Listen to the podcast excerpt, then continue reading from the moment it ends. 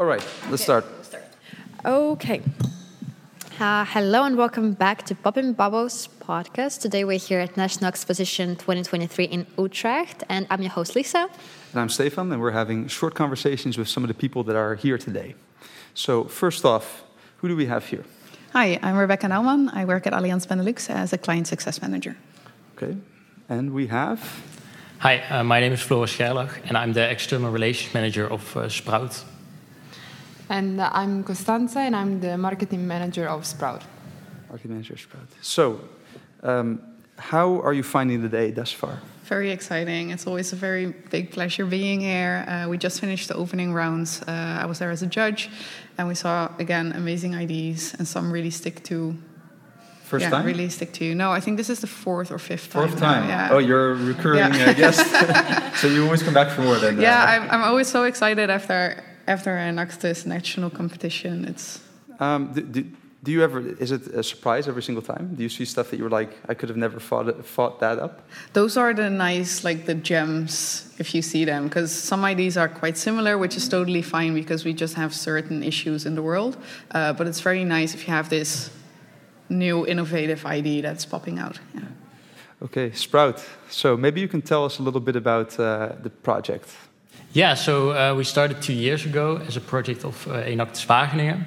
And what we focus on is the problem of unrecyclable paper. Since uh, many paper, like for example wrapping paper that you do use to wrap gifts, it can contain other materials like plastic or foil or glitter. And uh, if you put them in the paper bin, they won't be recycled.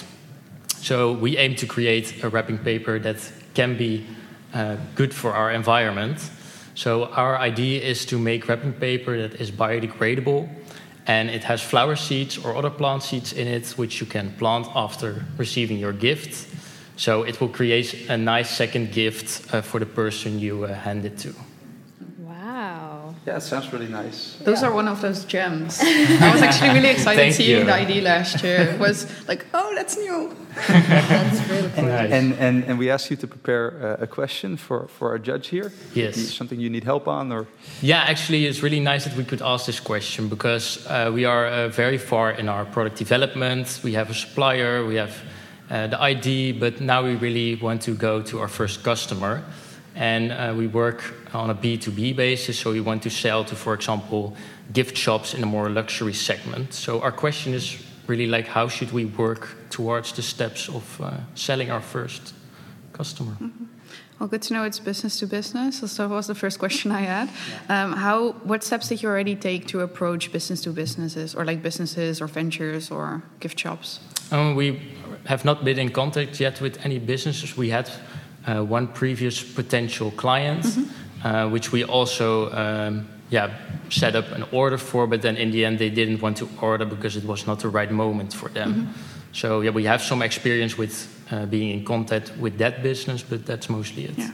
Well, my first advice would definitely be just be bold and think outside of the box and just dare to go into those businesses which you would like your product to be in. Um, you mentioned that you would like to be more in a luxurious segment.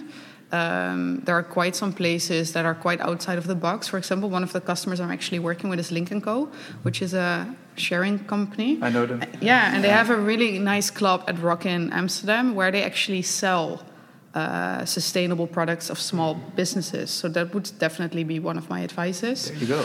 Yes, first customer. I can bring you in contact. Uh, but other than that, just go to the streets. Like go to the streets, pitch the ventures you would like your product to be in, um, and maybe even bring some samples. Maybe in uh, maybe in a business card with the seeds, like the same wrapping paper ID, but only leave the samples if you really think that they're actually interested. Um, for a project I did with Allianz, uh, we just went to the market. We pitched people the ID and we asked them for their phone numbers and their email addresses. And the people guiding us actually mentioned that the barrier for people to give you their contact details is actually the biggest step.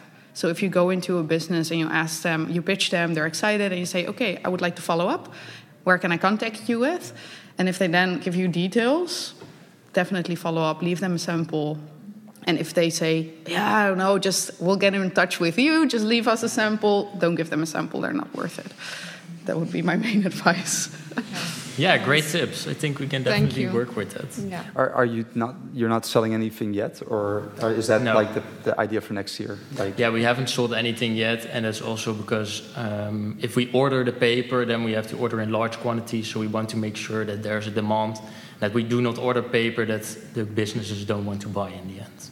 Yeah, because when I was reading about the project and stuff, I was thinking Allianz is of course a bank, I guess. And you Insurance do- company. Insurance company. Yeah. Sorry. No worries. uh, but a big, uh, big institution. You know, I mean, what kind of if you if you were to invest in something, for example, what would be important things to look at?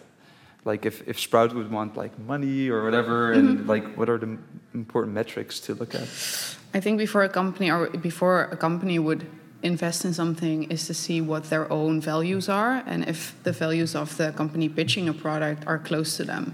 Um, so I really love your product, but I don't think you'll have insurance companies as your biggest biggest demand area. Uh, but definitely the smaller gift shops or maybe the more luxurious gift shops.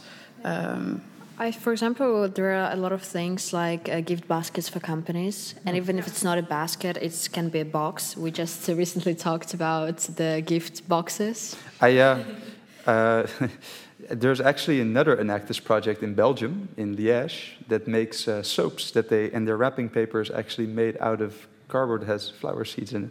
Cool. And and I, I purchased a whole bunch of Enactus products for for my colleagues at the place where I work as like their their um, birthday gift. Was like a uh, social enterprise bundle, and I've heard very fun things. So that's also a good thing. Find find someone at an inn with a company with disposable income. I think. I mean, yeah, big corporates do work with uh, online gift like providers. Maybe team up with a provider that is supplying to, for example, the alliances, the bigger bigger companies. Yeah. because I also I think it brings like a stable income for sure, because it's always in demand and it's big quantities that you Yeah. order for. And also to get people familiarized with it. Exactly, exactly. And then, uh, as I like, what I like about Enactus projects is it's always word of mouth. that you, you just go spread, and like people start learning about it, and then more and more people recognize what the project is. So it's, I think it's never a bad thing. No. We were thinking of starting uh, like to look for a potential client in Wageningen, uh, also because as a city, uh, I feel like we feel like all uh, the citizens there already like have uh, really the mind and the attention towards sustainability. So we fo- we found that it would be easy maybe for us to start with, but uh, definitely we look into that now. Thanks for all the input. Yeah, for sure. Because I think it's also locally, it's much easier in distribution. Because also, um, I know by myself that's when you need to ship something to the other side of the country, that's kind of complicated process. it's Do you already have a prototype? Yeah. Yeah, okay, cool. No, I'd like to love to see it after after the. Uh, or you don't didn't take it with you. No, it's in my bag. Sorry. Did I brought it here? It's no problem. All right. Well, I think that's kind of the time that we had. Um, thank you both. Thank you so much for sitting down with us. Thank you for taking time to join in Popping Bubbles podcast. Yeah, thank you for the Thank you. interesting conversation. Thank you so much and enjoy the rest of your day. Have yes. fun. Enjoy. Thank you so much.